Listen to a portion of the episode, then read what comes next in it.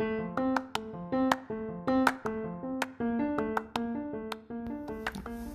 oi pessoal, tudo bem? Que bom estar aqui falando com vocês. Vocês estão ouvindo a Lívia Beatriz e esse é o podcast Valendo com a Lívia. No episódio de hoje, nós vamos fazer mais algumas leituras de poemas, poesias, é... e eu separei algumas em especial por conta do Dia Internacional das Mulheres. É... Os poemas que eu vou ler são de dois livros dessa vez. Textos Cruéis Demais para Serem Lidos Rapidamente, Onde Dorme o Amor. Ele foi escrito por, é, não apenas por um autor, né, mas pela alguns grupos de autores se juntaram e criaram essa, essa coletânea. Igor Pires da Silva, Letícia Nazaré, Malu Moreira e o outro, outros poemas são do livro Outros Jeitos de Usar a Boca, da Rupi Kaur, que vocês sabem que eu sou completamente apaixonada por ela.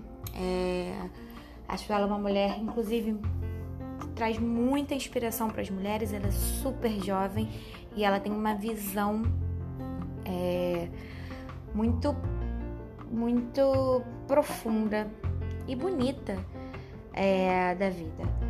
Então é isso. Espero que vocês gostem dos poemas que eu selecionei. E qualquer coisa, me mandem mensagem pelas minhas redes sociais.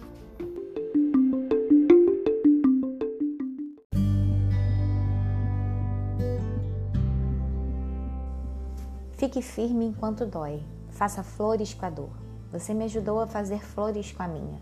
Então floresça de um jeito lindo, perigoso, escandaloso Floresça suave, do jeito que você preferir. Apenas floresça.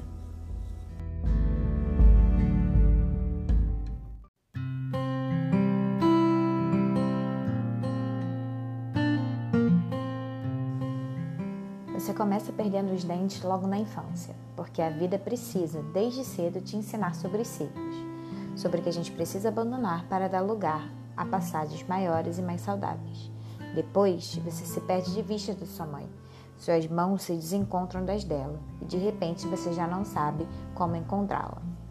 Quando a pele vai ganhando camadas e os pensamentos vão ficando cada vez mais complexos, ela não está ali para dizer que você está crescendo, ela não está ali para te dizer que o mundo está exercendo o poder dele sobre seus ombros e que a vida está te ensinando a viver por conta própria.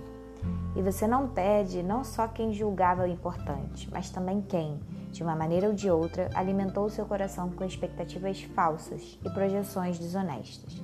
Você agradece a perda, às vezes, e através dela que passa a vê-la como um ganho.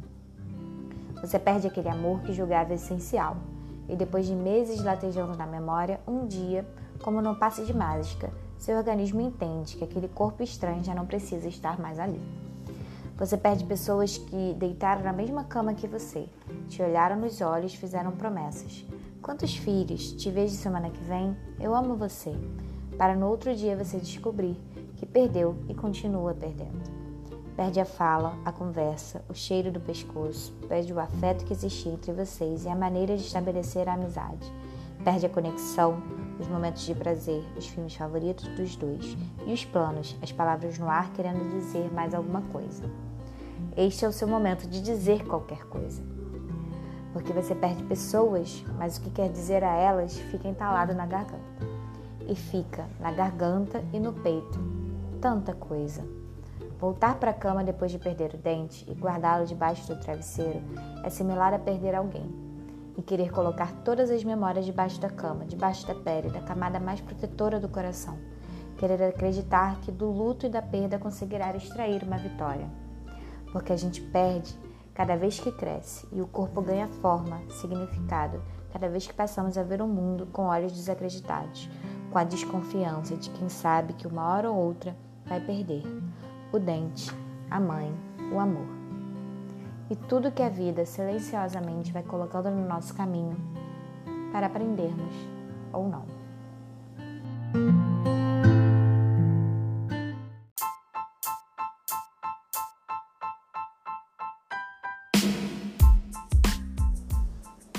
Próxima vez que ele comentar que os pelos das suas pernas cresceram de novo, Lembre esse garoto que o seu corpo não é a casa dele, ele é um hóspede.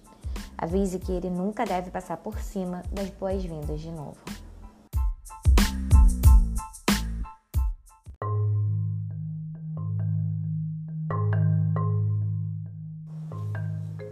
Gosto de ver como as estrias das minhas coxas são humanas e como somos tão macias, porém ásperas e selvagens quando precisamos. Adoro isso na gente, como somos capazes de sentir, como não temos medo de romper e de cuidar das nossas dores com classe. Só o fato de ser mulher, dizer que sou mulher, me faz absolutamente plena e completa.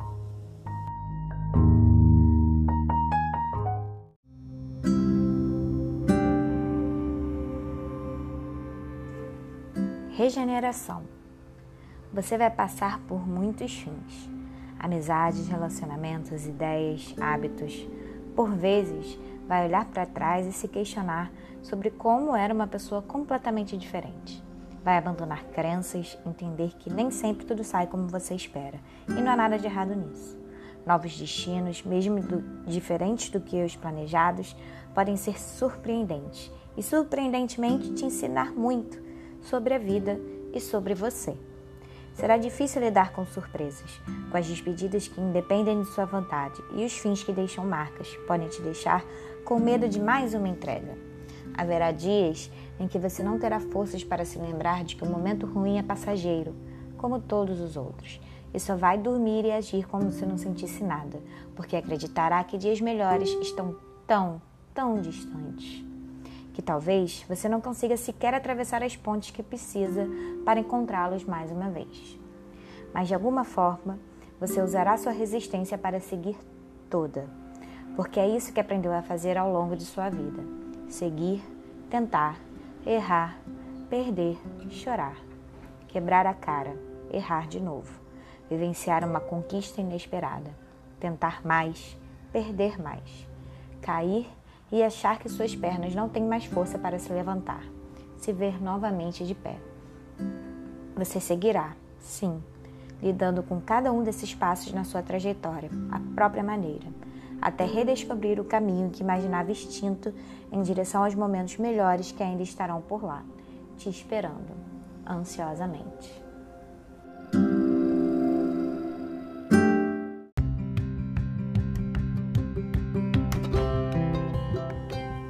Se você vê beleza aqui, não significa que há beleza em mim. Significa que há beleza enraizada tão funda em você que é impossível não ver beleza em tudo.